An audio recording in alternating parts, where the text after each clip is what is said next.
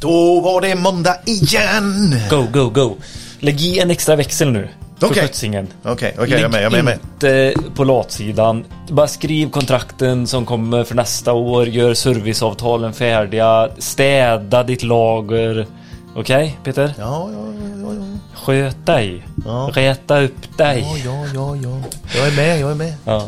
Nej, men eh, det är ju en liten slutspurt får man ändå säga. Vi är på väg stadigt och stabilt mot sommaren. Midsommar är om Två ett veckor. par veckor, ja. Tre veckor. Sjukt. Tre veckor. Tre, ve- ja, tre, Ja, det är det. Tre par, veckor. Så eh, är det närmare sig med Vad gör vi på midsommarafton? På midsommarafton är vi på Bruce, the boss. Du ska Så ska jäkla du- sjukt. Du ska fortfarande gå på... Jag ska fortfarande gå ja. Ja. Självklart. Jag har lite, lite problem att få med sambo Johanna. Ah, hon Men eh, jag försöker trigga med... Hennes mamma istället. Ja, precis. Med kanske är svärmor med. istället. Nej, men vi kanske får hitta på något lite annorlunda. Alltså, jag kan ju tycka ibland att midsommarafton är lite överreklamerat. ja. Så jag har varit utomlands på midsommarafton. Mm. Det är inte så många svenskar som åker då. Nej. Billigt då, Ja, det har varit billigt faktiskt. kanske. Nej men härligt. Ja, så det tänker jag. Ja, det kommer Men- du åka utomlands. Nej, nej, nej, nej. No. No. No. Planera för Bruce. Ja. Mm. Eh, jag har varit och kollat eh, fotboll. Mm, jag såg det. Vilka sjuka platser ni hade eller? Sjuka plats. Sjätte raden nya Tottenham Spurs stadion. Nya, men ja. Senaste. Den nyaste. Nyaste utav dem då. Ja, det var sjuka platser. Jag älskar ju Ja. det här. Åka till London och gå runt på pubbar och dricka öl och sådär. Då bodde vi utanför också. Lite grabbigt. Ja men det, det är ju det. Det är ju jävla tråkigt att det är det. Vad fan? I England är det inte grabbigt. Nej. Då är det 50-50. Ja, okej. Inte på Är fotbollsarenan, men i pubbarna. Ja. Du, Ja, dagens avsnitt. Då- Del två. del två ja. Göteborgs Energi. Staden ställer om. Staden som växer. Staden. Inte staden som sover. Det, det händer ju grejer. Jag bor ju i den här staden som växer. Precis. Eh, såg... Och bara på hissingen. Ja, hissningen. Vad, vad, är det, vad kommer påverka effektbehovet då?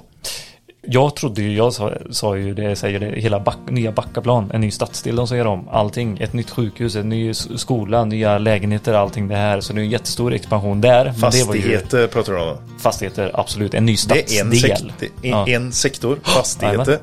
Och sen så bygger de även eh, en batterifabrik. batterifabrik för Volvo. För Volvo, Colab med Northvolt. Eh, och sen så ska de flytta norra Europas, nej, jag ska göra, de ska ut, bygga ut norra Europas största hamn.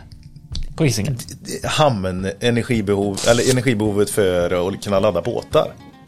Ja, och driva ta emot transporter. liksom hela, ja, Ja. ja. avlastning, pålastning, du vet allt det där. Det är ju el. Det är ju, är det galet. Det händer mycket. Och så säger jag flytta också. Så här kommer Du jag säger flytta, liksom- du sa el till din Ja, lägenhet Ja, det där ska och- jag fasen ha. Ja, och ladda bilen? Nej. Nej. Det ska du inte göra, för du kör ju inte sån bil. Vet du, vad, vet du vad de hade för laddare? Det vill jag inte säga. Eh, jag hoppas ju att vi kommer köra våra partners såklart. Garo Entity. Samarbetspartnerna. Det hade varit gött att höra ifrån eh, ni som har börjat köra Garo Entity nu. Mm. Om eh, vad har ni för feedback att ge? Precis. Det hade varit kul. Nu, vi kommer ju lyssna på JC här sen eh, efteråt som pratar om den här tredjepartscertifieringen. Hur viktig den är, Peter. Mm. Den är Ja. viktig. Den är... På tal om viktigt, vår andra samarbetspartner. Är det inte viktigt med energieffektivisering så säg. Alltså nu, nu när vi pratar om de här effektbehoven som kommer öka från 850 och dubbla, dubbla sig var, eller var det dubbelt 850? Skitsamma, ni hör i. Men det som fördubblas i Göteborg I Sverige?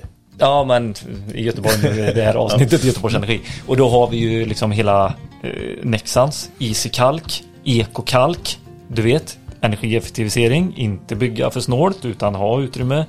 Och så har vi ju hela Schneider, alltså vi säger ju Weiser. Så här, att det är, men det är ju bara en liten, liten bit av deras energieffektiviseringsflora de har liksom. Ja, de har många olika system där. Eko, äh, vad heter det? Något annat? Ja, det är övergripande. Vi får nästan ta in en, någon... Ja, men det som var jättestort eh, Ja, som för, för, eh, industrier eller stora energibolag, fastigheter. eller? Ja, precis. Men det är ett jätteroligt avsnitt. Du, Mm. du har ju bjudit in, det är faktiskt du som har bjudit in eh, alla Göteborgs Energifolk. Eh, Ja, Både precis. Erik Sind, du bara, vi tog hållbarhetschefen Ja. och idag tar vi eh, effektchefen. Hon som köper in, är ansvarig för att köpa in rätt effekt till Göteborg. Och även lokalnätschefen. Mm. Alltså chefernas chefer har du verkligen snackat med. Det är vdn som fattas där. Sen är det... Ja, avsnittet speglar ju en del utav all, alla andra städer i Sverige. Och det är, det, lyssna på detta, jo men lite grann. Det är, ja men lite grann. Några städer. Det händer ju sjukt mycket gör miner här och grejer. Nej, men det, jag är, det, så är att det är så här, eh, mycket ja. så här, inom, nej alla har inte en hamn. Nej det har man inte. Men fastighetssektorn Ja, drar jättemycket. Så här infran, alla har ju inte Volvo heller. Alltså, du, nej men en liten industri och effektbehovet Ja, utifrån ja. varje kommun. Okej, ja, procentuellt sett. Ja, jag är med dig. Så Yes. kommer det ju behövas. Ja. Ja. Ja. och då, det pratar vi ju en del om, alltså de olika områdena som kommer påverka effektbehovet. Jajamän. Eh, så det är bara att börja applicera och tänka hur jävla mycket jobb har vi framöver? Ja.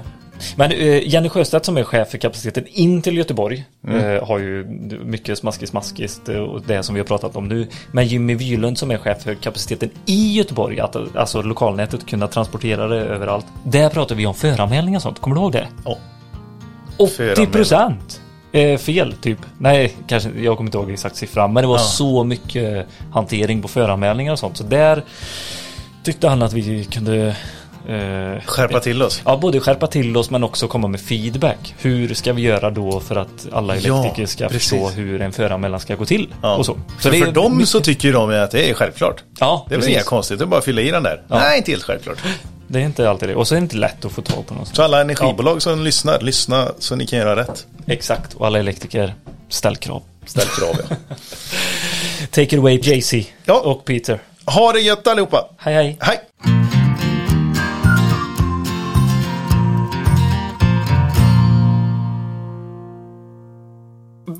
Välkommen in i podden kära JC.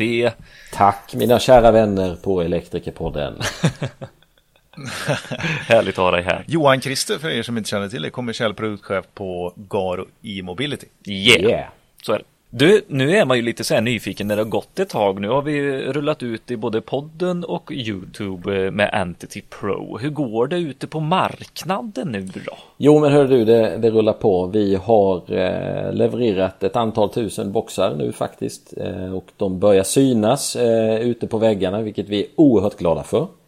Eh, vi har fått mycket feedback från installatörer såväl som användare. Eh, man tycker produkten är fantastisk att hantera. Sätta upp. Vi har även fått eh, inrapporterat buggar, vi har fixat buggar, vi har hittat nya buggar som vi håller på att fixa. Så att eh, det här är en ny produkt och vi är oerhört beroende av att få all feedback vi kan få. Positiv såväl som negativ. För det här, eh, det här är någonting som ska användas under lång tid framåt. Har ni en rak lina in till NTT-avdelningen? Där man kan eh, lägga in sin, En rak lina. sin bugg. Nej, vi, vi, Rapportera sin bugg. Vi har ju eh, våran eh, support naturligtvis. Eh, sen har vi även en, en e-mailadress faktiskt som eh, heter entityfeedback at garo.se Där man kan eh, skicka Jättebra. in eh, ja, synpunkter. Både positivt och negativt antar jag. Konstruktivt och, vet du det? Ja, det är konstruktivt. Ja, konstruktiv kritik konstruktiv och... eh, feedback. Ja, bara konstruktiv naturligtvis. Eh, ja. Ja, Det, det har kommit en, en fråga från en lyssnare faktiskt som eh, han, han går över nu helt och hållet till, eh, till Entity eh, och börjar köra det och då, då var han "Ja, vilken är det jag ska rekommendera för mina kommersiella fastighetskunder? Mm. Och vad är skillnaden då mellan en, en vanlig villabox och en, en eh, fastighetskommersiell box? Ja, så Entity Pro är ju den familj som är tänkt att sitta där ute. Eh, där har du fler val. Och för att svara på en enkel fråga som det här var så kan den bli flerdelad. För att i eh, Entity Pro har du även möjlighet att ha en MID-godkänd mätare, mätare om du då ska liksom, som är godkänd för debitering. Du har också eh, valen mellan uttag eller kabel. På Entity Compact som då är villamodellen om vi nu ska kalla den det så är det ju enbart fast kabel. Så det kan ju också vara en, en, ett val man måste göra. Eh, på Entity Pro har vi även fasbalanseringen som inte finns i compacten. Det är väl de stora skillnaderna egentligen. Vi stannar där. Bra fråga. Eh, bra svar också. Ja, tack, tack, tack. Men du, nu eh, när du säger så här, ja men det är lite buggar och grejer och då tänker jag ju på appen och lite sådär. Men man vill ju gärna inte ha några barnsjukdomar så att man behöver kalla tillbaka några boxar och sånt. Och hur, hur liksom, hur säkerställer ni från Garo att eh, den boxen ni lämnar ut verkligen är så säker och eh, håller måttet eh, som ni lovar? Alltså, vi använder just av eh, tredjepartstestning eh, hos TÜV eh, i Deutschland. Och, eh, Ah, ja, TÜV. Och där testar man ju så att säga, vi väljer att testa boxen enligt alla de standarder vi säger att vi uppfyller rent mekaniskt elektriskt. De här testas, eh, alla standarderna och man måste ha ett pass på samtliga för att produkten ska kunna få ett certifikat. Det säkerställer vi på det viset. Tyvärr finns det inget sånt för en app. att, Nej, att genomgå. precis. Utan där är det helt enkelt eh, idogt testande och feedback ifrån användare såväl som eh, oss själva. Ja, men okej, så då kan man vara supertrygg med att eh, TÜV har gjort de här testerna som, eh, som standarden kräver och som ni har eh, frågat efter. Är, är det här något dokument man typ så här kan få ut från er eller vad, vad gör ni med det dokumentet? Liksom? Ja, när, Ni bara ligger och håller i det när ni sover gott på nätterna? Ja, det är för att vi ska kunna sova gott på nätterna. Det ligger under kudden. Nej, eh, den här eh, certifieringen eh, kommer ju vara en del av eh, manualpaketet. Nu är det vissa delar som kvarstår av testningen i Tyskland. Så fort den är klar så kommer den finnas tillgänglig rent publikt också att, att ta del av. Du kan läsa den JC och så hur det Jajamän, då tar vi ett tre timmars om det sen. Ja, exakt. Jaha. Så okej, JC, grymt. Tack för eh, idag. Nu lyssnar vi på ett härligt poddavsnitt tycker jag. Det gör vi. Gött! Hej. Ha det bra! Om el, om el, en podd som är om. Om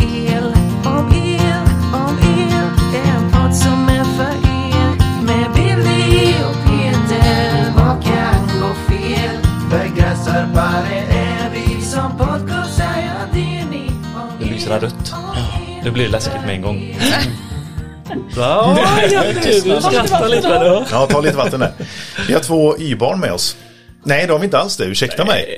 Jenny. Jenny med I-E eller? Ja, det var så. Och det har jag skrivit också. Så vi har bara två Y-barn med oss. Ja, men det är två, två av fyra ändå okej. Men ingen sitter inne. Vad är det man säger, Jimmy, vad är det man säger om Y-barn precis? Jimmy Wylund ifrån eh, Göteborg Energi. Ja, precis. Den som lägger till ett S där och på stryk. Göteborgs Energi. Eh, chef för kapacitet i Göteborg, lokalt. Ja, men så kan man nog kalla det. Ja. Precis, nätplanering inom Göteborg. Nätplanering inom med. Ja. Och eh, Jenny Sjöstedt, Yes, chef kapacitet in till Göteborg. exakt så. Inte intilliggande utan Nej, in, in, i Göteborg. inmatande in i vårt, In vårt egna elnät. Ja. Ja. Och, och ni ska få profilera allt det som händer i en eh, lite större stad faktiskt. ja, men det som händer i en grön omställning som vi är i just nu ska vi prata om. Och de utmaningarna som ni får eh, eh, med allt det och hur vi möter varandra, elektriker och eh, elbolaget, elnätsbolaget får vi säga i detta fall. Det är ju någonting som är väldigt spännande tycker jag som har ju suttit väldigt mycket med så här föranmälningar och allting och suckat över varför jag ska ha eh, uppvärmningskällor. Kan vi inte, snälla kan vi inte börja där eller? Kan vi inte få börja där? Ni har ju en del att säga om det. Eller jag har en del att säga. Kan jag få börja? alla, alla kring bordet, jag kan sitta här och njuta bara. Börjar du Wille med ditt perspektiv? Okej, eh, förimpedans är ju någonting som är väldigt viktigt för oss elektriker när vi ska komma till en ny plats och börja planera för vårt arbete och sånt. Och det kan vara lite långt inne hos vissa elbolag, elnätsbolag. Är det något ni känner er träffade? Nu har inte jag jobbat jättemycket med Göteborgs, Göteborg Energi. Så jag kan inte säga hur ni är exakt, men är det någonting som, eh, Jimmy, är det något du känner dig väldigt trygg med att säga att vi lämnar ut väldigt bra förimpedanser och vi... Ja, det är klart jag känner mig trygg med det. Ja. Skämt åsido så är det lite utanför mitt eh, avdelning så sett. Men jag vet Ja. att vi har ju beräkningsverktyg där vi har ganska lätt att plocka fram det här. Inbillar jag mig i varje fall. Mm. Så Och alla... får ni säkert många lyssnare som tycker att det där hittar han på. Det är inte Ja. alls lätt. Men jag har en bild av att det borde vara ganska lätt att, och lämna ut från, Ja. från vår sida. Även dina liksom, medarbetare som är på planering. Ja, på ansluta då som det heter Ja. hos oss, de som tar emot föranmälningar. Ja, Eh, De kommer åt, problem att lämna eh, åt det. Det är min bild. Okej. fall. Ja, ja, men då kan vi inte gå i clinch här. Nej, vi är helt överens. ja. Men, men jag tycker du sätter fingret på något som är viktigt och det är ju egentligen dialogen eh, oss emellan, olika parter där, att vi ska jobba med varandra. Eh, För det är ju en trepartsrelation där kunden ganska ofta hamnar i kläm. Eh, för att kunden är inte sakkunnig utan vi har en elinstallatör och ett elnätsbolag som är sakkunniga och ska lösa den här frågan. Ja. Och då Fast ändå olika en- Mm. Eller? Men ju mer man pratar med varandra, Ja. desto mer samma språk pratar man ju. Eh, förstår varandra. Så att jag tror den samverkan har blivit än viktigare nu. För det kan ju ändå vi se, nu jobbar varken jag eller Jimmy på att ansluta. Eh, Vi jobbar ändå i, i, nära dem, men, men eh, vi sitter inte med det dagligen. Och jag förstår ju det utifrån kundperspektivet att det som kommer in i föranmälan är väldigt ofta fel. Eh, och vi har ett verktyg som kanske gör, inte hjälper till att det blir rätt heller. Vi håller på att se över vårt verktyg just nu. Om vi kan göra något annorlunda för att höja kvaliteten. För det är ofta där det fastnar och då tar det onödigt lång tid. När, när feluppgifter kommer in, skit in, skit ut om man säger så liksom. Ja, ja. Och det är inte okej utan då blir det ju en, liksom, nej det här får du göra om eller nu ja, vi behöver svara på de här frågorna som inte blev rätt. Och en elinstallatör har ju inte bara ett ärende och sitter och fokuserar på det och liksom väntar på nästa steg, utan man har ju hundra grejer igång. Eh, och den liksom, tiden som sker däremellan drabbar ju kunden väldigt ofta. Eh, som väntar på att få inkopplat sin solcellsanläggning eller sitt nya hus eller vad det nu Och då är. får liksom. vi väldigt mycket skit. Ja men det Eh, får ju vi också. Ni med. Det får ju vi också. Eh, i olika, och det är det som är lite synd. Ja, precis. Eh, För att vi är ju lösningen också. Vi som får skit Exakt. åt, bo- från olika håll, eller samma håll till och med. Mm. Eh, vi kan ju lösa det tillsammans. Och det är väl det som jag känner har varit den här pucken också. att man har gjort en föranmälan. Vi kan, jag kan kasta lite skit på Vattenfall för de är så stora och starka ändå. Så de har varit eh, ganska svåra, eh, deras, deras verktyg som de har liksom, så här, då ska det verkligen finnas en adress där man ska ha. Och det, det gör det inte alltid. Nej. Alltså utan Nej. då ska man liksom Nyproduktion. Jajamän, och eh, nya anläggningar som inte finns. Alltså ska du föranmäla ett halvår innan eller ett år, vad vet jag. Eh, och då, det tyckte jag var svårt. Så här, och då finns det ingen att ringa för att du måste ha skapat eh, liksom ärendet för att få en kontaktperson och det är liksom det ena Åh, med det tredje. herregud. Ja men det var liksom krångligt. Man, dr- jag drog mig för det så här. Oh, det är Vattenfall som har det. Ja, kass. Alltså då drog jag mig verkligen för det. Uddevalla Energi däremot, svinbra. Där fick man väldigt mycket en, en kontaktperson tidigt. Som, som man kunde ringa och prata med. Det var en person som inte bara satt i kundservice heller. Utan det var någon som verkligen jobbade med elnätet. Som förstod mina frågor eller funderingar. Liksom sådär. Sen så eh, är det svårt också som installatör innan man har fått all information om vad det kommer vara för uppvärmningskälla och ge det. Och ofta så kommer man ju inte förbi Nej. liksom det, det, det lyser rött liksom. Du kan inte skicka in föranmälan förrän du har fyllt i detta och då får man hitta på lite. Och det är också svårt. Och då blir det inte så bra för er, precis som du sa, skit in, skit ut. Eh, så ja men det är väl några av utmaningarna som jag har varit med om liksom. Nu, nu är det ju två år sedan jag jobbade som projektledare så nu det kanske har blivit svinbra. Som Kanske, Ja, kanske. Kanske, kanske inte. Eh, ärendemängden har ju ökat i alla fall. Ja. Det kan man ju säga. Eh, mängden anslutna ärenden ökade ju eh, ordentligt 2022. Och även för befintliga kunder. Antar jag. Ja, Det här med- eh, eh, framför allt. där, Framförallt säga. befintliga Ja. eftersom solcellsanläggningar är den stora ökningen. Ja. Eh, Ja. Enorm ökning under 2022. Ni har ju fått lite siffror på det. Kan du inte dra det i Göteborgs stad här nu? Hur, hur har det sett ut med just de solcellsbitarna? Jo men det kan jag göra och jag kan ju eh, bara, vi kan ju börja med landet. Mm. Det är ändå 55 000 solcellsanläggningar som installerades under 2022. Oj! Eh, Det är ungefär 150 000 i Sverige nu. Och då vill jag bara säga 150 000 anläggningar i Sverige nu och 55 000 av dem installerades under 2022. En tredjedel kom till under 2022. Vi pratar om 800 megawatt i landet. Så det är liksom solceller tar mark nu. 800 megawatt. Göteborgs topplasteffekt var 850. Exakt. Typ så. Bra, eh, snygg koppling. Det var min nästa. det är ungefär ett Göteborg. Eh, så. Eh, och, eh, och en annan liknelse är att det försörjer ungefär 650 000 elbilar.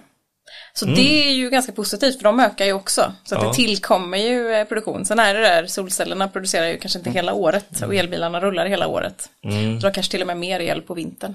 Så att, ehm, eh, det får man också tänka på när, när det användningen sker. producerar. Eh, och Göteborg då har ju flest, eller mest installerad effekt i Sverige. Solceller. Eh, 83 megawatt har vi här, det är ungefär 3,5 procent av hela Sverige. Alltså det är jättemycket. Och vad är är målsättningen? jättemycket. Finns det Det finns ingen målsättning. Nej, det här är ju kunddrivet. Alltså, man, vi vill ju ha mer elproduktion. Vi behöver mer elproduktion. Så Ja. liksom all produktion är välkommet. Eh, sen är ju utmaningen med solceller, det kan ju inte vi blunda för som jobbar på elnätet, att, att de producerar på sommaren. Och vi har liksom effektbristen På vintern. vintertid. På vintern, på ja. natten. Så, så det är klart att det är en faktor som spelar roll, men det är en förnybar produktion och det är ju superbra. Det är det vi behöver. Jag blir jättenyfiken med en gång hur det, hur det ser ut med de här. Nu har ni ju haft det i ett år då. Men De här du, jag måste 83 bara pausa en Ja. gång innan du ställer Det var ju det, vi kan inte lämna det här med föranmälan. Nej. Jag vet att du sa det Jenny, att 50% av alla föranmälningar som kommer in är fel på.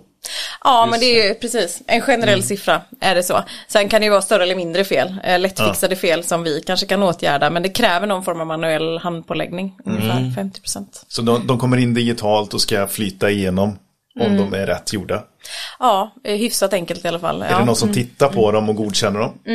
Det är typ är en attestering. Nu, jag kan inte gå in exakt på det, men, men, det, men det är mycket tid som läggs på, på felaktig fel, felanmälan. Och till viss del så är det elinstallatörerna, men vi, vi hör ju här att det också finns utmaningar. Man vet inte saker och då kanske man chansar och därmed kan det också bli felinfyllt. Men, men det är också att vi ställer kanske fel frågor. Formuläret är kanske lite felaktigt. Eh, så jag tror att eh, det finns mycket att göra här för båda parter. Eh, så. Så att, men absolut, det är en stor mängd som blir fel. Men uppenbarligen så har ju ni lyckats med föranmälningarna på solcellssidan. Med så många anslutningar som ni har lyckats med under ett år. Vi har medarbetare som har slitit hårt med det kan man väl säga. Det är så? Vi har en stor backlog på saker som inte är färdiga. Men Ja. Vi jobbar intensivt för att hinna ikapp. Det låter som en pandemi ni har varit med om. Ja men lite så har ju känslan varit. Inom Det sjukvård. ökar ju väldigt, väldigt, väldigt snabbt. Ja. Och då måste vi ju möta upp. Och liksom, samtidigt som allt annat fortfarande pågår med stadsutveckling och sånt där. Och Ja men precis. nybyggnation av villor och sånt där. Så att det har ju varit en jätteutmaning för oss att Ja. Göra vad vi kan. Och, och det är inte så att kompetensen finns att rycka på marknaden. För Nej. det är så här, man kan ibland få den här, men det är väl bara manna upp. Ni såg väl det här komma och det har hänt under lång tid nu. Har- Får ni inte in resurserna?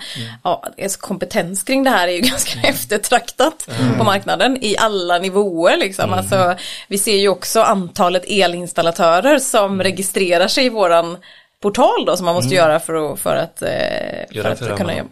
Och eh, den, det kommer ju nya varje vecka. Det är ju också unikt det senaste året. Men det är ju drivet av solcellsbranschen som bara, vilken boom liksom. Ehm, och, eh, så kompetensen är ju inte så lätt att få tag på. Eh, och upplärning kostar tid och resurser också. Så att, eh, det har varit en resa här sedan ett halvåret. Det blir en liten flaskhals. Det blir en flaskhals. Genom de, Absolut. det Ja. lokala stora Men nu är vi på väg, vi är på väg ur flaskhalsen. Ehm, så det känns skönt. Ja, det låter ju som ni inte har blivit stoppade av flaskhalsen eftersom ni eh, har fått så många anslutningar som det har blivit då. Ja men det är ju andra saker som också tagit tid. Eller som har fått stå, stå åt sidan då istället. Ja men till viss del är det ju så. Att man kanske har skjutit på vissa arbetsmoment som vi behöver göra internt och istället bemanna upp på besiktning Okej. av solcellsinstallationer till Ja. exempel. Precis. Och skjuta på våra besiktningar av kabelskåp och de tar vi lite senare då. och Sånt Ja. Så vi har ju fått prioritera om mycket i våra interna arbeten. Men, och visst, det har gått bra. Vi har fått in många solceller med statistiken. Men, men jag ska inte sticka under stolen att kunder också har varit väldigt missnöjda för att de får vänta. Och, och det är ju, liksom för oss kanske det är rimligt. Ja, men du får vänta två månader. Du har en färdiginstallerad anläggning. Vi, vi, vi har en kö på Ja. besiktning. Och vi, vi vill göra besiktningen för vi hittar så mycket besiktningsfel. Så vi vågar inte släppa på den. Det gör vissa andra större nätbolag. Och det är upp till dem själva. De kanske inte har fel i sina nät. Men vi, vi ser det som ett, vi är här för göteborgaren och vill säkra att deras anläggning är bra. Så det släpper inte vi på det steget. Eh, men eh, två månader är inte rimligt för en kund som har investerat i en solcellsanläggning och så är den färdig och så får de inte koppla in den och köra. Speciellt när man står färdig i typ så här juni. Exakt. Och bara- Ja men det är så. Och nu går vi in i den perioden jorden. För nu, nu har det ju varit en mars med hög luft och sol, solinstrålning som har varit väldigt bra. Så det är klart att det är många av våra kunder som inte håller med oss här när vi säger att vi gör vad vi kan och som tycker att vi har levererat väldigt dåligt. Och jag köper det fullt ut. Jag hade också Ja. tyckt om jag var solcellskund så att eh, det är inga konstigheter. Men vi, vi är medvetna om det och vår ambition är ju faktiskt att sänka tiden till två veckor. Eh, alltså från färdig anläggning till att besiktningen är gjord ska vara två veckor, det är vår ambitionsnivå. Men är inte det för ambitiöst då? Eller ni ser att det kommer Nej, men, eh, alltså, ut lite också? Om du tittar, står utifrån kundupplevelsen så absolut inte. Två veckor tycker jag att en kund kan köpa, få vänta men inte längre. Nu jobbar jag på kundsidan eh, så jag driver den här hårt. Sen får vi se om det är rimligt att ha en bemanning för att möta det. Det beror ju på vilka det- volymer vi landar i. För, för det kostar ju också. Att vi mannar upp, det, det betyder ju att det kostar mer. Ja. ja men är det era beredare som åker ut och besiktigar eller vem är det som gör en sån typ av besiktning? Men framförallt så är det väl montörer vi har Ja. internt då som har kunnat manna upp och komplettera och hjälpa till att stötta och besiktiga. Och, Ja. eh, Och då har de arbeten. fått gå någon utbildning då? Vad ska ni titta efter? Och, eh, eller har ni kört något internt? En- Eller hur liksom ser den processen ut? Ja, det antagligen så. Vi har ju personer som jobbar med det här. Ja. Och har väl då fått lära upp de montörerna som vi har kunnat prioritera om arbetsuppgifterna. För. Ja, okej. Så, så de vet ju vad de ska titta efter i en besiktning så att Mm. säga. Eh, Men sen är det också väldigt erfarna montörer som skickat ut som har en känsla för, ja, men ser det här rätt ut verkligen? Mm, Finns det det som ska finnas? Är kablarna, sitter de fast överhuvudtaget och sånt där? Mm. Uppmärkning antar jag ni kollar Det är ju jättenoga. en jättestor liksom. grej. Ja. Eh, Men jag menar, rent, vi tittar ju bara fram till anslutning till mätaren. Resten är Precis. ju inte vår Det är anläggning. inte- men det är inte infästning av paneler. ser att kablarna hänger löst Ja. liksom, så du kollar upp det där. Ja, Eh, precis. För mycket sånt stöter man ju på. Mm. Eh, Det är mycket vassa kanter i fasadmätarskåp och sånt där. Där Ja, både man kan skära sig och kablar kan skadas och sånt. Det är ju det som man får anmärkningar på. Och uppmärkning. Som du säger. Vi hade här för några veckor sedan så hade vi en besiktningsman, men han Mm. besiktade ju hela anläggningen. Ja, han Ja, från besiktar ju det som är kundögonen är ju det Ja, som man ja, precis. Vad är det som har byggts? Men jag är, jag är jättesugen på att få reda på vad är det som påverkar staden här nu? Vad är det som händer? Och som påverkar elsystemet? Vad händer i samhället Mer än solceller. Mer än bara solceller, ja. Det är en puck. Ja men det är ju en av ingredienserna som förändrar energilandskapet lite, helt klart. Men vi kan väl gå och ta den stora bilden istället, vi börjar längst upp. Det som händer nu är ju den gröna omställningen i industrin, eh, kan man sammanfatta det. Det vi ser, Göteborg eh, Energi verkar ju i ett enhetsområde som är liksom, ehm, vi har ju några av landets största industrikunder här, på Hisingen. Vi har fordonsindustrin, vi har RAF och vi har Nordens största hamn.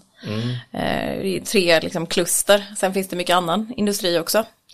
Och eh, här sker ju en grön omställning. Det har pratats om den stora omställningen i många år, men nu kommer ju planerna på riktigt. Nu kommer de här liksom, utökningarna av effekt. Och när vi samtidigt då får en batterifabrik eh, på Hisingen också, i det här fordonsklustret, som ska ha en, eh, en ganska stor effekt, eh, så blir ju prognosen ganska extrem.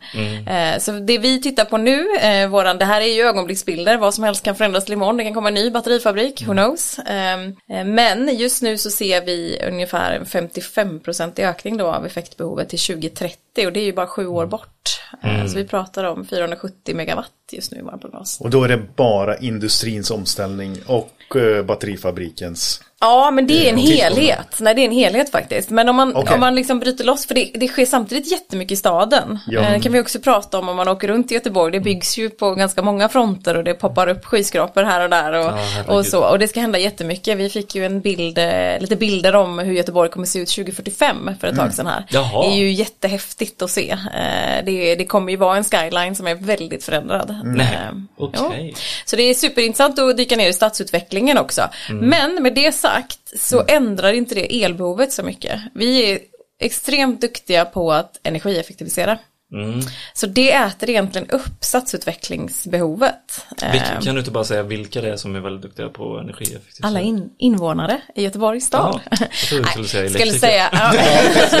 Men ni är väl också invånare? Ja, det är vi. Ja, exakt.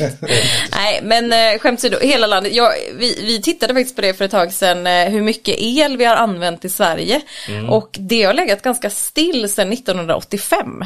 Okej. Eh, lite, Såklart strukturerar lite, men man ser liksom en inbromsning. Det, det är ett jätteökat behov fram till 1985, sen har vi legat ganska still till 2020. Och det är inte så att vi inte har utvecklats. Det är, alltså, landet har ju eh, bl- blommat, vi har växt. Städer har växt, eh, industrier har kommit till eh, saker och ting eh, har förändrats. Men elbehovet har varit ganska konstant. Ja, Så vi är ju duktiga på det här, eh, att skapa utrymme för utvecklingen genom att liksom använda våra resurs el då mer effektivt. Eh, och det ser vi att vi tar med oss in i stadsutveckling. Så våran prognos är att även om staden växer så kommer elbehovet i staden minska liksom lite över tid. Om vi då inte tar med eh, fordon, för den ser vi som en egen. Där kommer vi såklart driva eh, ett elbehov. Omställningen i hur, vilken typ av transport vi har, bränsle då. Det är svårt att energieffektivisera fram den elen. Ja, Är det, det det är det. Ja, Ja. det är det. Särskilt då, vi är ju också en logistikstad i och med att vi har hamnen. Vi har ju väldigt mycket transporter, Mm. eh, lastbilar eh, som går här. Eh, så den omställningen eh, drabbar ju oss också.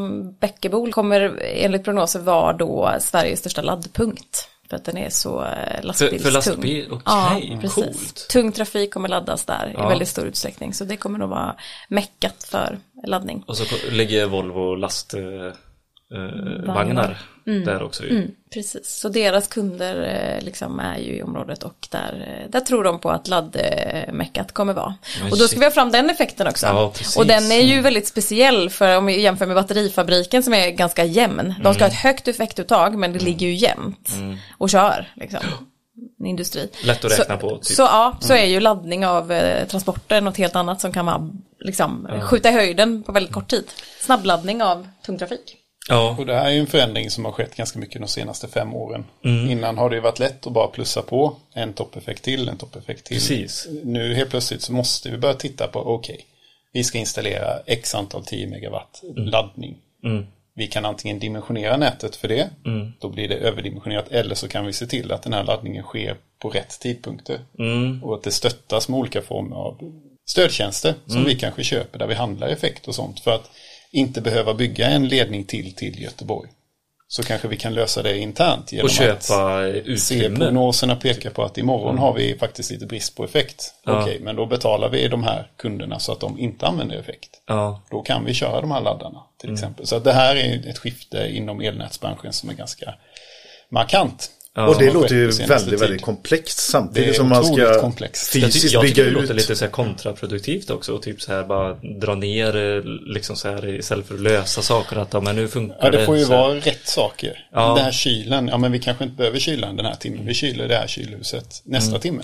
För då Mm. Ja, finns det, det. mer effekt. Så det gäller ju att hitta, Ja. det är ju inte släcka lampan och stoppa industrin. Nej. Utan det är ju att hitta rätt typer av laster, pumpar för vatten och sånt Ja. här som kan flyttas till andra tider. Och det, det handlar ju egentligen next, nästa steg av den här energieffektiviseringen, att vi försöker hjälpa kunderna att bli ännu mer energieffektiva, att vi pekar på när behovet finns och till och med betalar för det så att, det, liksom, så att det blir extra förtjänstfullt att göra oss den tjänsten, eller oss, alltså systemet ska man ju säga.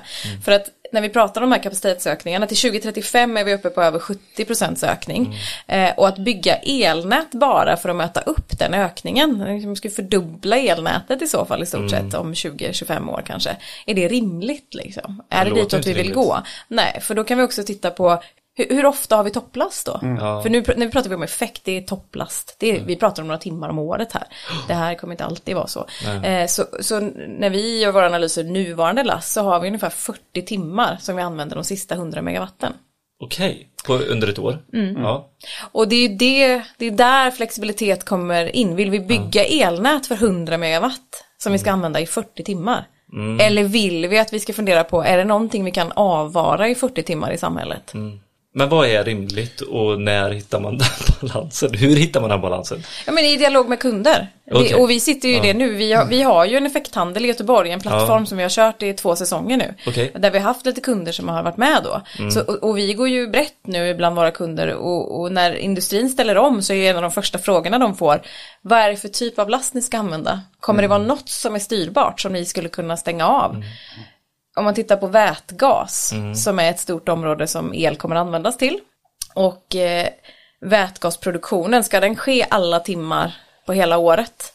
Det kommer den inte göra för att elen kommer vara så dyr vissa timmar att vätgasproduktionen, då dör business caset. Så där kommer de ändå stänga ner. Och förmodligen är ju det ungefär samma timmar då som det kanske är trångt elnätet i det stora systemet. Eh, så, så då löser det nästan sig självt. Ja. Att säga, det är inget problem att prata med vätgasleverantörer och säga att 40 timmar kommer ni kanske behöva st- styra ner, är ni fortfarande intresserade av anslutningen? Absolut, det är vi. Ja. Så det handlar om att eh, förr byggde vi, vi anslöt kunder på ett liksom eh, väldigt eh, hängslen och livrem sätt. De ska alltid ha elen hela tiden och vi ska kunna koppla om och försörja dem snabbt liksom. Var Nu- det för att det efterfrågades eller för att det liksom bara alltid har varit två hål i vägg eh, ko- konceptet liksom? Ja, jag tror nog att vi fortfarande vill ha kunder som har el hela tiden, men kanske kan välja att inte ha el vissa Exakt. tider. Ja, men precis. Ja, men det handlar om att välja det, alltså ett, ett villkorat anslutningsavtal. Och, och jag menar, är alternativet att du får vänta fyra år på att anslutas för vi måste bygga ut överliggande nät. Eller så kan du få anslutas nu, men inte alla timmar. Ja. Då kommer de flesta företagskunder säga, det. ja, vi, vi tar det, vi styr ner några timmar, det löser vi liksom. Eh, för att affären går inte i stöpet på 40 timmar liksom. Men du, du har ju kapacitets, den, den kapacitetansvarige under eh, din eh, avdelning. Eh, hur, hur lätt är det nu för tiden? Liksom? Det måste ju ha ändrats så sjukt mycket på så här att kunna läsa av liksom eh, samhället eh, Göteborg. Vi pratar om liksom. dialog. Mycket dialog. Och då, Jag- det känns så manuellt. Ja, men det är det det handlar om väldigt mycket. Sen är det ju också Tjena, väldigt mycket, mycket dataanalys såklart. Det är ju mycket dataanalyser på, på befintligt det vi har. Eh, Men, Som går att använda redan nu liksom. Det, Precis. ja. Och jag ska säga att den tjänsten är ny hos oss. Vi har en kapacitetsansvarig idag sedan eh, knappt ett år tillbaka. För att behovet fanns. Tidigare så var det ju en del av liksom nätplaneras jobb. Det är inte så att vi, så det det har vi alltid tittat på hur mycket kapacitet ska vi beställa från överliggande nät. Men vi insåg här någonstans för något år sedan att den här frågan kommer bli så mycket mer komplex. Det handlar inte bara om att säga till överliggande nät, okej vi behöver 100 mer nästa år, vi behöver det här, nu", utan vi, vi kommer hamna i trångmål. Så vi måste bredda den frågan till också så här, okej vad kan vi göra mer än att beställa från överliggande nät? Och vilka analyser behöver vi? Nu är det inte en person som ska sitta med en Excel och laborera lite med siffror, utan vi behöver något mycket mer. Så, att, så det är därför vi har, liksom, vi har startat ett kapacitetsprogram och vi har en kapacitetsansvarig. Så det är mycket dataanalyser, eh, men det är också mycket dialog med våra stora kunder. Hur, hur mycket blir det politiskt påverkan från er liksom så här att ja, men, ni stoppar inte en batterifabrik utan ni löser biffen här nu? Alltså jag menar det måste ju vara jättemycket sånt som i Stor- Göteborg Det är klart Ni, att ni sänkte energi- huvudet mellan knäna när de bara sa yes, vi har fått en batterifabrik. Fan. Ja, det var en utmaning kan man ju inte. säga. Ja, men det är eh, ju superkul. Det, är kul, ja. det, det driver ju oss till nästa steg i utvecklingen om man ska vara rent krass.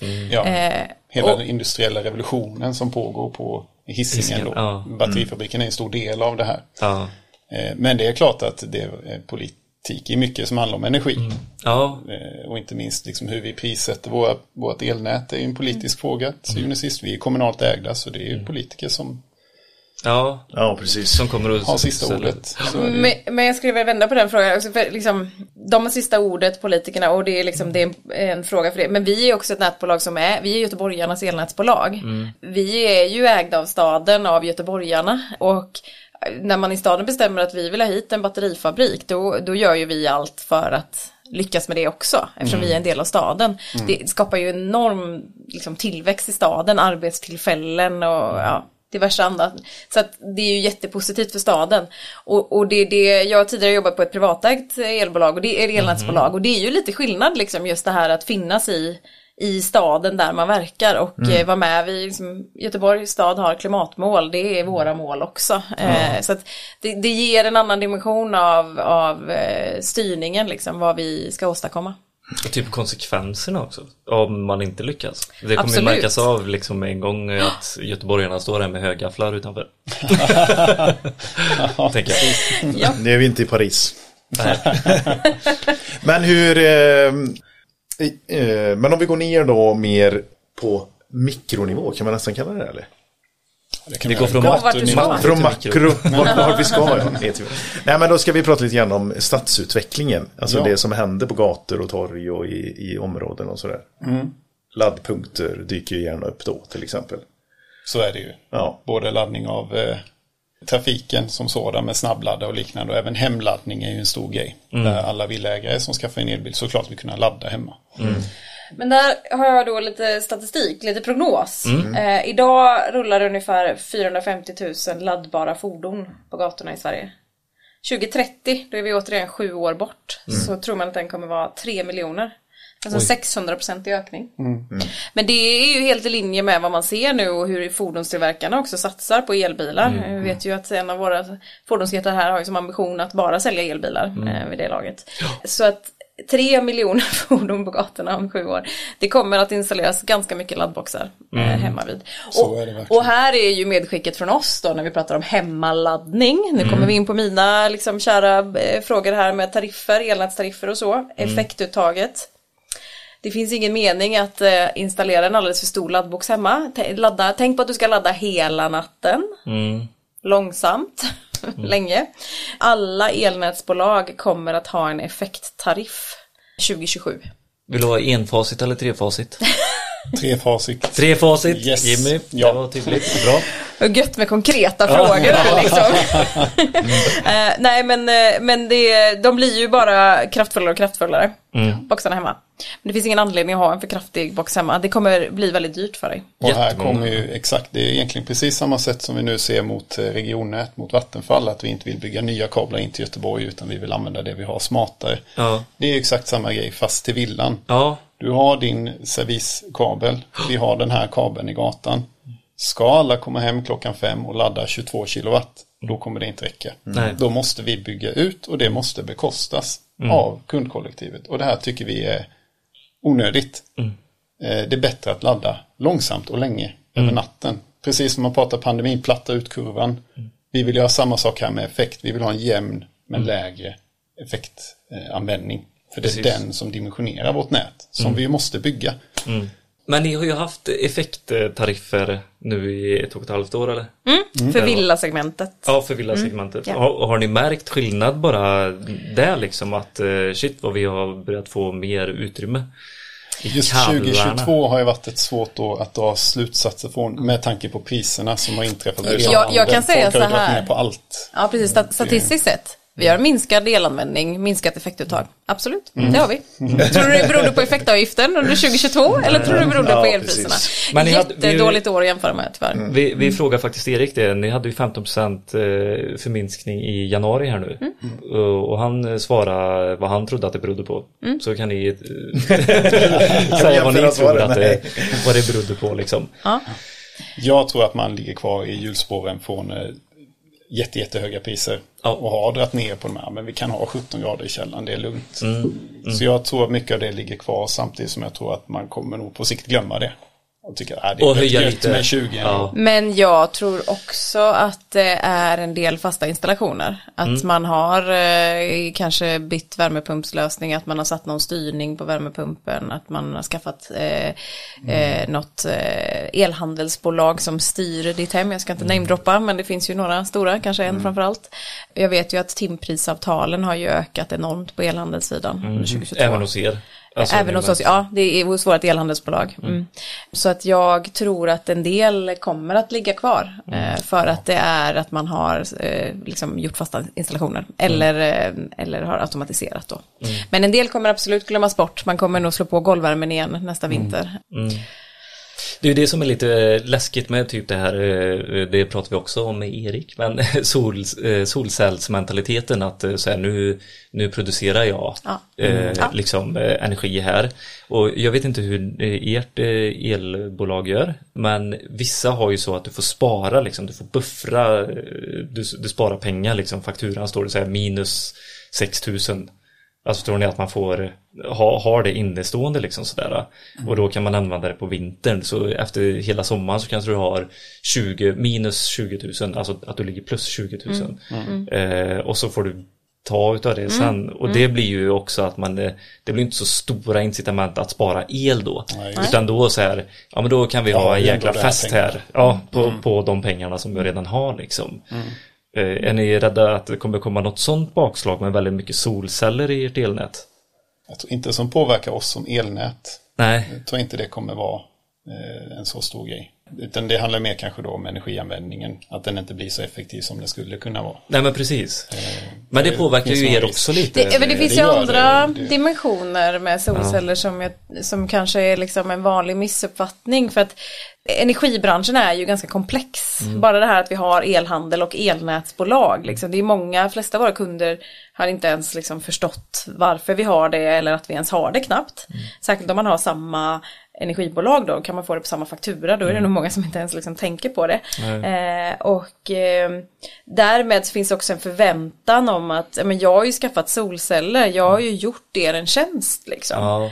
Eh, och, och man har gjort samhället en tjänst, man är med och bidrar med förnybar elproduktion. Superbra, vi behöver den, vårt klimat behöver den, vi behöver den, våra barn. Men elnätet har inte liksom avlastats av att du har skaffat solceller, så elnätet kommer liksom inte bli billigare.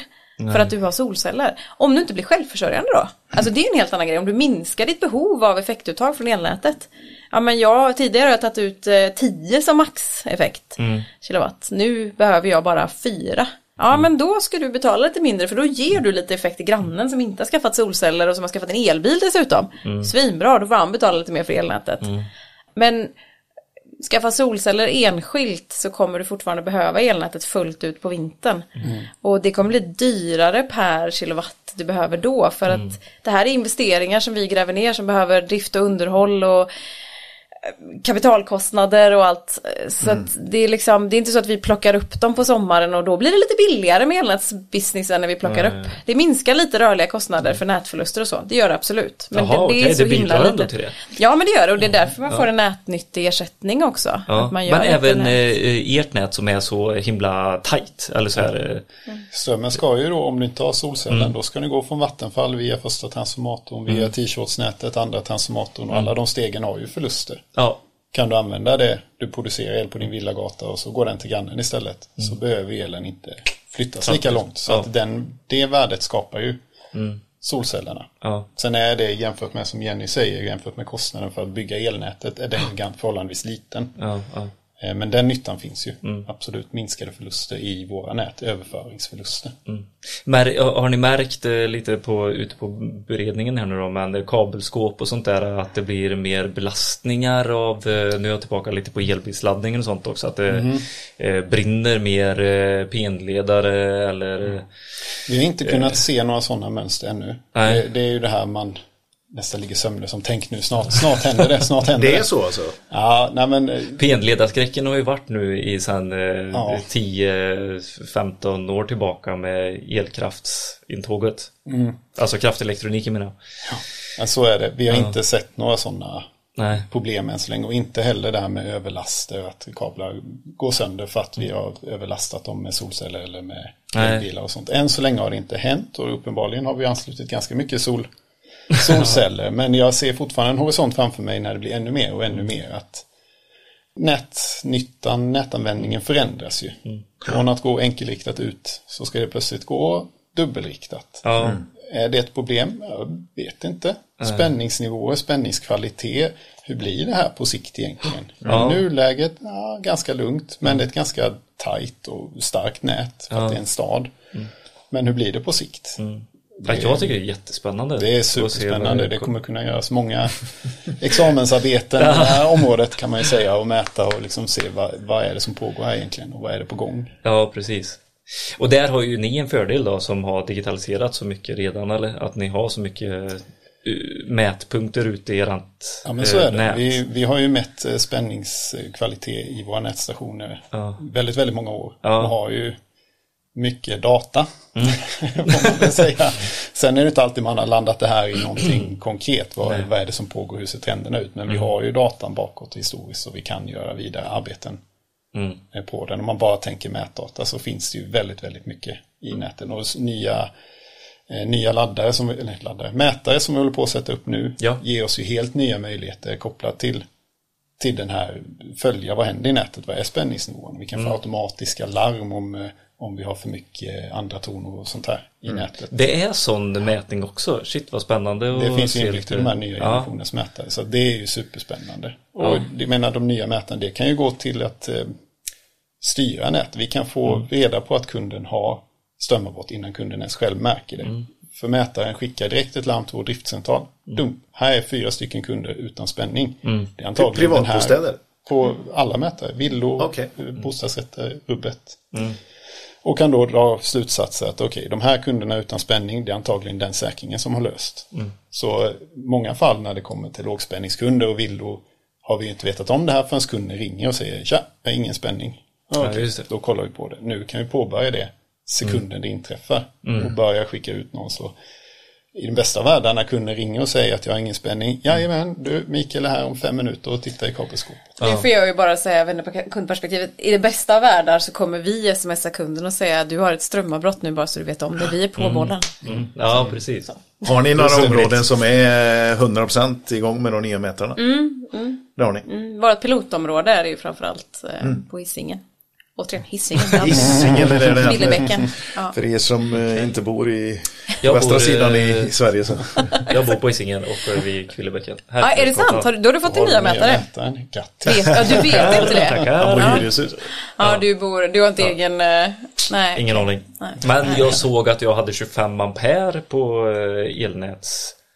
Men har du eget elhandelsavtal? Alltså du Ja. har eget elnätsavtal? Ja. Men du vet inte vart din. Då är den nere i ett rum då i... Ja, i... den sitter i en inlåst utrymme. typ. Du om någon borde väl vara intresserad? Du borde ju höra av dig till Jag fastighetsskötaren och få titta på din nya mätare. Aktivera Men jag, jag ska, hanporten. jo men det är faktiskt någonting för jag ska flytta nu till Ja. eh, Hildedal. Också nya. Sankt Jörgens området. Ja, ett område som ligger... Ja, men där är också eh, nya mätare i alla fall. För de eh, byttes för typ eh, ett halvår sedan. Så det måste ju vara... Eller? Då är det nytt. Ja, då är det väl nya. vara. Ja. Så där ska jag aktivera hanporten, Ja, koppla upp mig, se realtidsinformationen, ta Ja. ut tredje tonen, så övertonen. Du kommer bli en pri, pri, prima kund liksom. Ja. Det är verkligen Så sådana är kunder. det. Ni kan ringa mig kunder. om ni vill ha något, testa nya saker liksom. och allt det där. Perfekt. Ja. Jobba! Så kommer det låta i hennes öron. Men någonting som jag tänker på när vi pratar eh, mätare och eh, abonnemang och kunder och allting. Eh, EMD, EMC. EMC, nej, EMD. eh, individuell mätning, Erik, Mackan i- och... IMD. IMD, I, individuell mätning och debitering. Yes. ja. Det är ju någonting som var väldigt populärt här Ja. för eh, ja, men de senaste fem, sex åren. Ganska typ. ja, precis. Det är fortsatt ganska populärt. Ja, det, det är det. Mm. Okej, för det är ju någonting som måste, som ni inte gillar antar jag.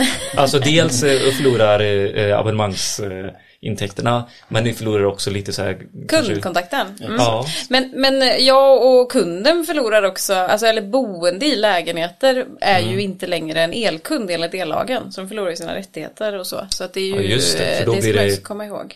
Huset i Ja sig som exakt, blir- det är ju en punkt, en Ja. anslutningspunkt som får avbrottsavisering, som får Ja. elstöd, som får allt det där liksom så. Så det, Ja, det blir en det annan förutsättning. Ja, man Ja. får inte välja sitt egna elhandelsbolag och man kan inte ha en egen mätare och ha hanporten och se sin förbrukning. Nej. Utan man är ju, man är ju inte längre en elkund. Eh, så så att det, det är klart det påverkar oss att vi tycker om det eller inte. Men vi, vi, vi har ingen värdering i det. Eh, utan det påverkar. Det som är svårt med det, Mm. det är att det, är, det är drivet av en tariffstruktur, ekonomiska incitament där man ser att man sparar pengar på att gå ut över på ett gemensamt abonnemang. Mm. Och man, eh, våra intäkter minskar mer än vad kostnaderna minskar. Ja, kostnaden är ju vad den är. Ja, precis.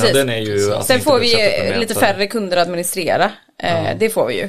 Eh, men så att, så att det blir liksom en liten suboptimering. Mm. Och tarifferna är ju på väg att förändras. Och det här är ju en aspekt som kommer med i det. Mm. Vi i Göteborg är inte lika drabbade av det som Stockholm. Där har vi fått Nej. signaler på att det är väldigt stor utsträckning i Stockholm som det här sker. Särskilt ny, nybyggda hus då. Mm. Okej. Eh, och, och det är lätt att liksom, det är lätt att tänka att ja det är klart att ni blir missnöjda för att ni, ni får mindre intäkter. Eh, men ja, om man ska vara den krass, ja vi får, vi får liksom lägre intäkter men vi har fortfarande kvar väldigt mycket kostnader. Och då blir det, då kan man inte bedriva ett företag eh, när den ekvationen inte går ihop. Så det driver upp priserna också. Eh, och då suboptimerar man, för alla gör ju inte det, alla går ju inte över till det. Utan det är bara en del. Eh, och då får de för, då får det andra, resten av kundkollektivet betala för det. Så att det här är en ingrediens när vi ser över tariffer tarifferna där vi måste börja ta höjd för den här typen. Ja. För det, det är ju en typ av energigemenskap som är ett väldigt aktuellt ämne. Ja. Eh, inte minst när man ändrade då IKN-förordningen eh, förra året. Där man tillåts nu att bygga kabelnät mellan Lokala, fastigheter. Mm. Är det något ni förespråkar? Eh, vi tycker att det inte är samhällsekonomiskt att bygga dubbla elnät. Okej. Det, det tycker vi inte rimmar med var vi har tagit oss i samhället om man säger så. Vi hade ju elföreningar parallellt för hundra år sedan. Liksom. Det, det fanns en anledning till att det blev naturliga monopol och det är ju, ska vi liksom börja ha konkurrens på elnäten så tror jag att vi, styckpriset kommer bli dyrare. Eh, och det är ju lite samma sak liksom nu, är det kanske lite extremt att er, er, ehm, jämföra det med att det skulle vara konkurrens på elnätet. Men det är klart att bygga upp en elnätsstruktur när det redan finns en. Det Men det blir ju eh, energieffektivare också.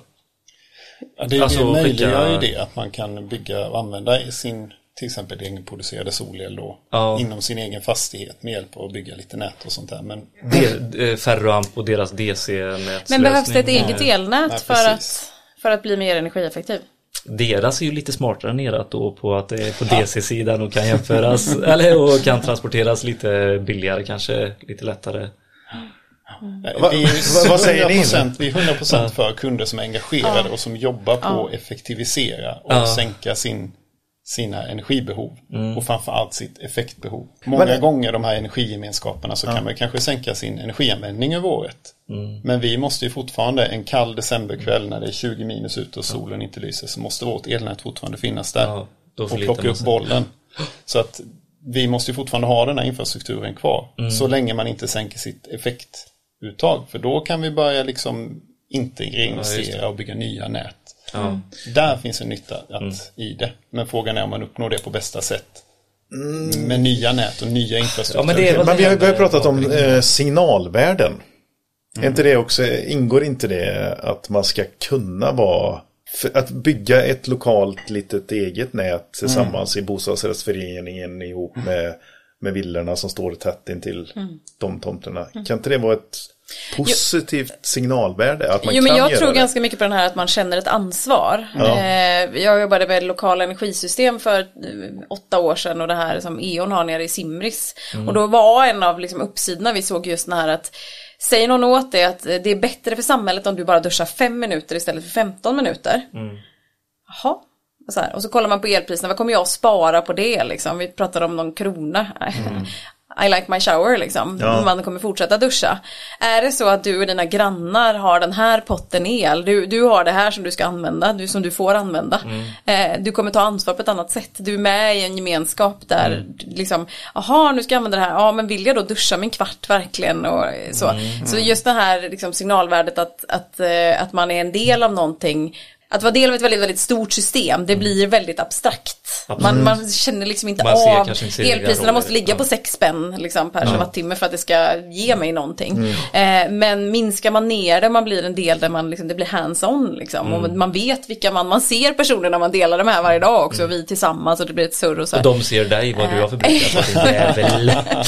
Nej men det tror jag absolut. Det triggar ett engagemang. Absolut. Så, så det är ju positivt med det. Och, och hur vi då får ihop den här ekvationen. Eh, Vi är liksom inte emot energigemenskaper per se. Men det är dels är aspekten med att det är onödigt att bygga dubbel infrastruktur. Vi måste vara smartare än så liksom. Ehm, och sen är det också det här då att kostnadsoptimera på saker och ting som dels kanske inte håller i långa loppet. Business caset kanske ryker. Vi kan ju liksom ändra tarifferna lite när som helst. Men Var det ett hot eller? nej, absolut inte. Wow. Det var ett löfte. Nej, det kommer att ske. Men ehm, Den stora grejen är väl egentligen skattekonstruktionerna. Ja, som är en stor kan vi också del i det här just nu. Att eh, solcellsenergin du använder själv behöver du ju faktiskt inte momsa och skatta för att du säljer den. Då är det klart att det är mycket bättre att använda den I, i, min, i mitt, min gemenskap. Ja. Men eh, skattekonstruktion är ju inte en naturlag. Och vad händer dagen man inser att ah, men nu ändrar vi den här? Då står man med en infrastruktur som kanske egentligen ekonomin, ekonomin har ju pajat helt. Lönsamheten är noll i det här. Vad ska vi göra med allt det här nu då? Och det är väl det Och som... det finns inga garantier för att det ska vara så här. Nej, Nej. skatten kan ju ändras hur som helst. Det är, Ja. Som sagt, det är ingen naturlag. Så Men- det, är, det är väl det som vi ser som en, en stor risk. Och då har ju samhället, om man tänker så här superstort, så samhällets resurser kan ju läggas på någonting. Och då har man lagt det på en infrastruktur som riskerar att bli värdelös. Vi bygger ju med 60-70 års horisont, det är det vi bygger. Och det är viktigt för oss att man drar in på det och gör det som är bäst. Och där ser vi ju en stor risk med de här parallella infrastrukturerna som det blir. Samtidigt som jag köper ju, vi får jättemånga fördelar med engagerade kunder. Exakt systemet är stort. Men det jag skulle också liksom komma till det, det vi kommer återigen till det här med att man sparar lite på elnätstarifferna också. Men, men det är någon annan kundgrupp grupp som får betala för det. Att vi liksom, våra tariffer är ju liksom inte utformade för det här idag. Eh, och minskar man sitt, återigen sitt effektbehov även på vintern, att man inte räknar med att elnät ska vara där ibland fullt ut, utan man, man liksom, ja men det här är vad jag förväntar mig och, och då betalar man för det. Så att det är liksom, tariffutvecklingen, det är som jag kan sitta här och hota med förändrade tariffer, men det är ett måste. För energilandskapet håller på att förändras. Ja. Och de här tarifferna som vi har idag är liksom inte satta med de här ingredienserna som kommer nu. Sen är det svåra att vi har tariffgrupper som innehåller både energigemenskaper och andra icke-energigemenskaper. Eh, så det är väldigt svårt att hitta, det är samma sak en villagrupp. Vissa villor har solceller, andra har elvärme. Och så ska de ha samma tariff. Där vi ska liksom rättvist fördela kostnader. Det är liksom inte, vårat jobb har blivit väldigt, väldigt mycket svårare. Eh, och det är väl en del, det är den kakan vi får bära i energiomställningen. Lite för lätt. Ja, Lite för länge. så är det kanske. Överhuvudtaget. Nej men det är intressant. Mycket flådiga Det- byggnader och häftig marknadsföring. Och... Ja, absolut. Verkligen. Men jag såg i, i Örebro till exempel så har de Mm. ju gjort ett helt område med eh, energigemen. Där man har Tamarinden. Energi. Tamarinden, ja, Ja, precis. Eh, Men om man tar ett beslut då, som, eh, som stad om att nu ska vi ha hela det här området med energigemenskaper, då, då blir det, det De pratar ju jättevarmt om detta. Mm. Det är ingenting som är negativt, utan det är positivt.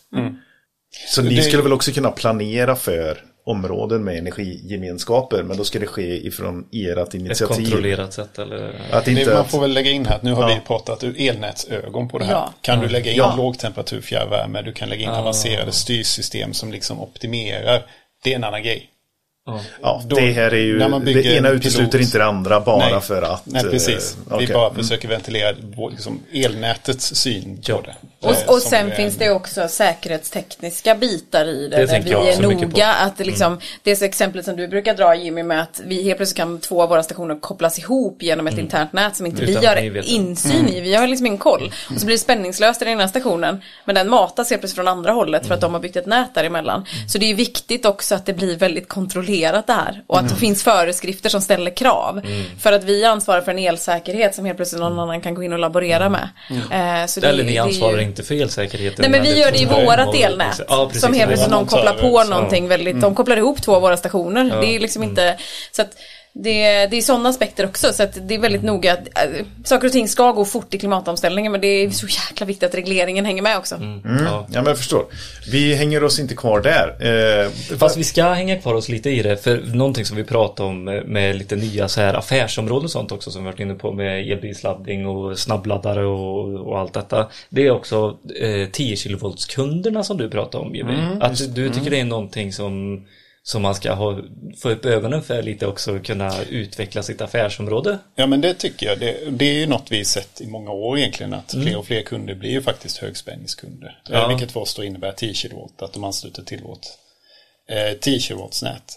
Och där är ju vi, vi ligger ganska långt fram i att ha en dialog med installatörer och sånt. Men vi ser ju att det blir mer och mer och för er, era lyssnarkrets då, de som lyssnar här idag, så är ju kompetens kring underhåll på 10 kW ställverk till exempel. Det är ju superviktigt för att jag tror att det är nog liksom över hela landet så kommer det här bli vanligare. Du har dina laddpunkter som är på 200 kilowatt. Ja men då kanske du går upp och blir en 10 kilowatts kund. Du har bussladdare som är stora. Alltså antalet kundägda högspänningsanläggningar ser vi en klart uppåtgående trend. Vad är det för typ av kunder? Är det, mycket industrier ja, är det ju. Japp. Eh, som elektrifierar olika delar av processen, ersätter kanske gas med el istället och då går effekten upp så högt att ja men då får det bli en 10 kilowatts kund. Vilket ju innebär att man samspelar med vårt nät på ett ganska annat sätt än vad man gör när man är en lågspänningskund. okej. Ja. Eh, Man ingår i våra elnätsslingor och sånt här och liksom vi har ju ett kopplings... Ja, men det, det uppstår väldigt mycket mer behov av dialog Ja. Med kunder som har 10 kW anslutningar. Några uppstickare då? Inom 10 kilovolts eh, sektrat. Vad sa Alltså- du, några uppstickare? Ja, men om det är några nya. Snabbladskunder, typ så här. Ja, men jag tänker så här, eh, eh, privat båthamnar eller? Ja, just det. Nej, men eh, vad finns det andra? Vad finns det för nya? Jag tänker Ja, nya ja, jag typer av fattar. lantbruk. Nu har inte ni så mycket lantbruk i. Nej, det är inte så mycket just hos oss. Eh, Nej, men det, det är ju industrier som ökar sitt effektbehov Ja. och går över från lågspänningsabonnemang till högspänningsabonnemang. Det finns enstaka större bostadsrättsföreningar som också går upp och blir högspänningskunder. Ofta när de lägger in till laddinfrastruktur kan jag tänka mig så Ja, kan ja, det påverka. Till exempel. Ja, men exakt. Så. Och då, fan, då tänker jag att det finns ett, en hel massa nya områden. Ja, men, Men här finns ju väldigt mycket, för det, till exempel du var inne på digitalisering innan. Och vi i Göteborg har jobbat väldigt mycket med att ha fjärrkontroll i våra nät och kunna läsa felindikering och sånt där. eh, På distans så att vi inte behöver åka i rusningstrafiken klockan fem genom Tingstadtunneln och koppla om utan vi kan göra det från vår driftcentral. Här är plötsligt så kommer det in en kundstation eh, som byggs på ett sätt som kunden vill. Eh, Kanske utan den här möjligheten till fjärrkontroll och fjärrstyrning. Och här ja, vill vi ju det, för det verkligen kostar ju extra. Ja, det kostar ju extra. Men här vill ju vi verkligen trycka på dialogen att det här kan faktiskt både kunden och vi vinna på. Om vi får möjlighet att eh, hämta in indikationer på fel i deras stationer och sånt här så kan vi ju koppla om och säkerställa att de snabbt eh, kommer i drift igen. Eh, och här, det är ju, här krävs ju en dialog för kunden bygger det kunden vill ha såklart. Eh, men vi ställer ju gärna upp och pratar om det. Hur kan vi göra det här på bästa sätt? Vi kan så här brukar vi bygga våra stationer, kan vi hitta något gemensamt sätt här och bygga. Det är något jag verkligen vill trycka på. Eh, Men eh, den här eh, digitaliseringen och Mm. eh, eh, 10 kilovolts kundökningen och allt det här.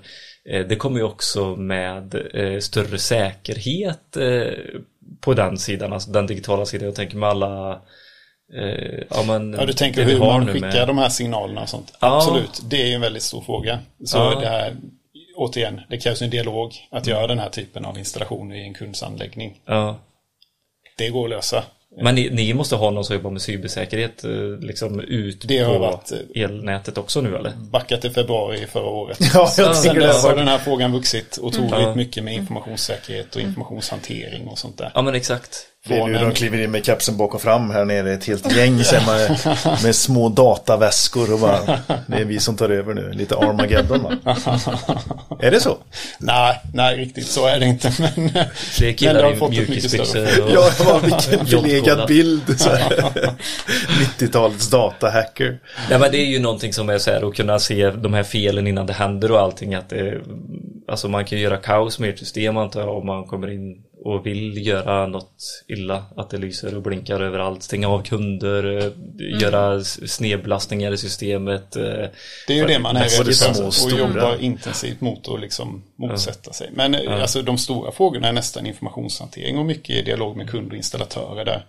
Det finns ju kunder som säger men vi vill inte, vi vill inte dokumentera vår anslutning. Vi vill inte att den ska synas. Nej, Eh, och då, det blir ju en svår fråga att hantera. Liksom, Okej, men hur ska vi göra då? För av elsäkerhetsskäl måste vi ha koll på den här Ja. serviskabeln och den här Ja, anslutningspunkten. exakt. liksom. Hur ska vi?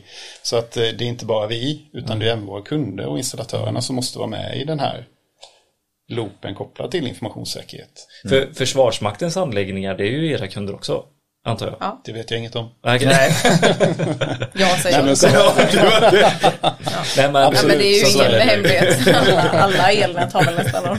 Nej, Ja, men men, så är det ju. Och det behöver ju hanteras på rätt sätt och vilka har tillgång till den informationen och vilka inte. Så där har man en stor resa att gå igenom. Mm. Ja men för ni är ändå eh, säkerhetsklassat eller? Det sitter ju ändå en Securitas Ja, ja abs- absolut. Jo, men vi har säkerhetsklassad verksamhet. Ja. Ja. Jo.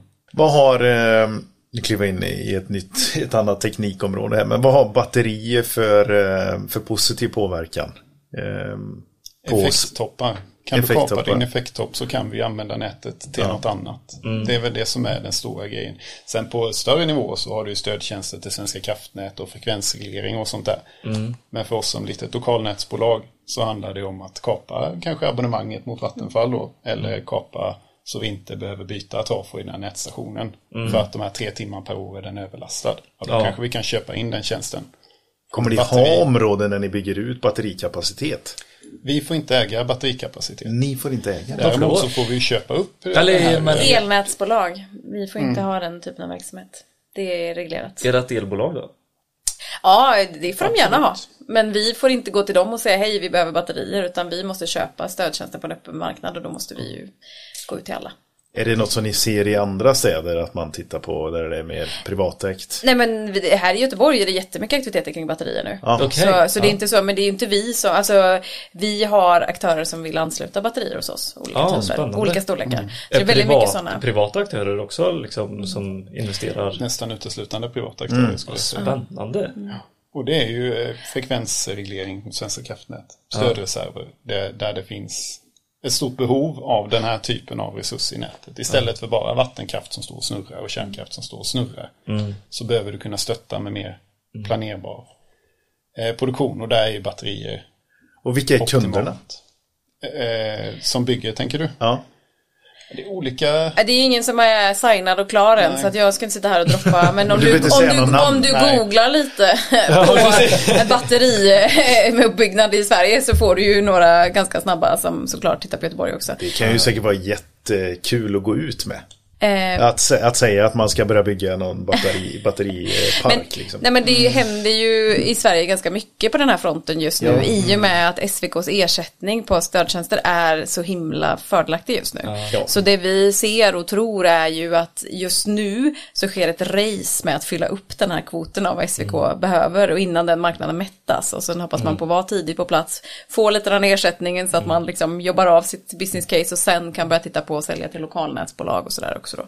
Mm. Eh, och jag tänker att det är ju ingen hemlighet att Göteborg står inför ett stundande kapacitets, liksom, tufft kapacitetsläge. Mm. Så att eh, vi, där, där har vi verkligen sett här nu senaste halvåret att batteriaktörer eh, kontaktar oss och vill, eh, vill veta vad som gäller här. Precis, Vad är det som för skillnad på superkondensatorer och batteri? Det är väl, eh, nu, jag tror superkondensatorer, har väl mycket effekt väldigt, väldigt, väldigt liten tid. Ja. Är det inte så? Jag, Så tror, det jag vet inte om det liksom- är något kommersiellt gångbart egentligen med superkondensatorer. Äh, okej. Utan det är ju batteri. Ja. Goda förväntningar du har på elnätsbolaget. På representant från elnätsbolaget. Jag skulle bara jag skulle vilja måla ut spektrat av frågor ni har ställt här. Liksom. Det är så här, bara, eh, ja, ansluta, hur gör de exakt när föranmälan kommer in?